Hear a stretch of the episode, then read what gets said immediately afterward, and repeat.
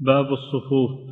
عن أنس بن مالك رضي الله عنه قال قال رسول الله صلى الله عليه وسلم سووا صفوفكم فإن تسوية الصفوف من تمام الصلاة. نعم. قوله صلى الله عليه وسلم سووا صفوفكم.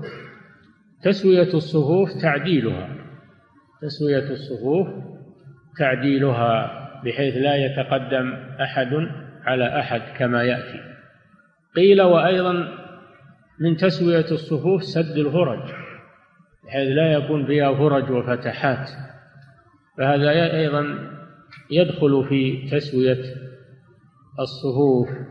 وقوله صلى الله عليه وسلم سووا صفوفكم يعني عدلوها.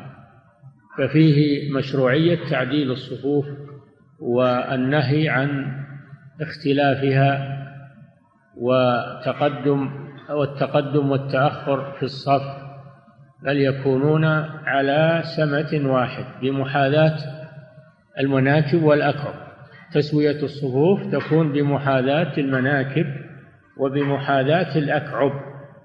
هذه تسوية الصفوف. نعم.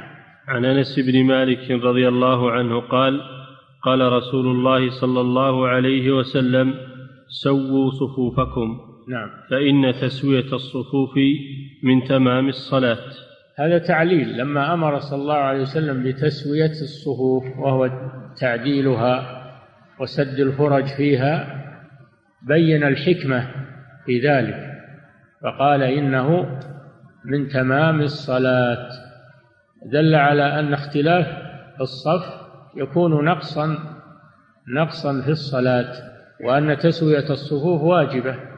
لأن ما لا يتم الواجب إلا به فهو واجب. نعم.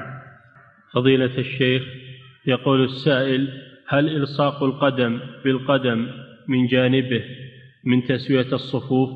لأن هناك من يتضايق عند إلصاق القدم بالقدم.